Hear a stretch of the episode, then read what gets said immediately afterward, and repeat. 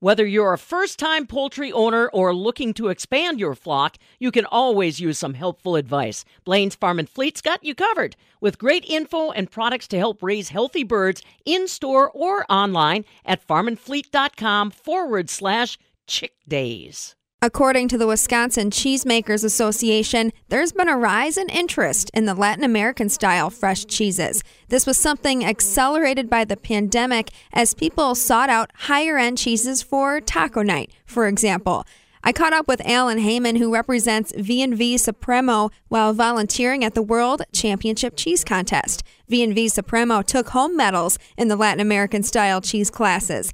Alan Heyman explains more about the rise in consumer interest in those cheeses. Yeah, uh, during the pandemic, it seems like Latin American cheese sales have really uh, gone through the roof. It's just everyone's seemed to discover tacos, and it's really uh, helped the sales of cheese, you know, in just a, a Hispanic cheese market. Do you think competing in that class brings more attention to the product?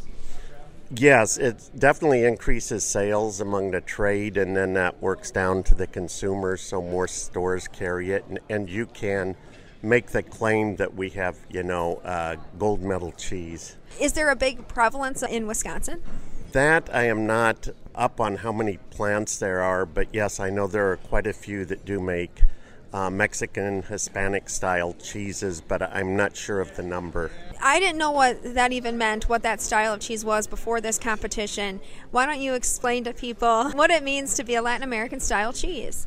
Well, there's a wide variety of Latin American cheeses. Everyone may be familiar with the uh, queso fresco, which is a fresh crumbling cheese.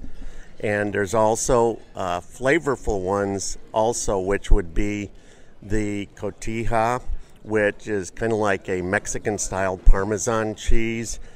There are other fresh cheeses too, a melting cheese such as Chihuahua that uh, is great uh, in quesadillas and also on pizza. It's very good. So, um, and there's you know other varieties available, but that's that's some of the main ones.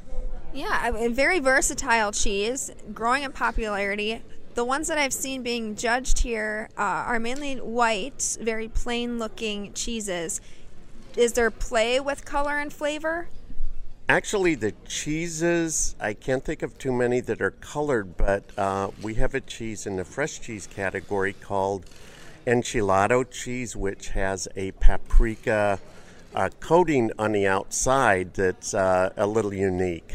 Alan Heyman, who's retired from V&V Supremo but representing the company while volunteering at the World Championship Cheese Contest. He says if you haven't tried a Latin American cheese style, give it a try and you'll probably end up loving it. For the Midwest Farm Report, I'm Stephanie Hoff.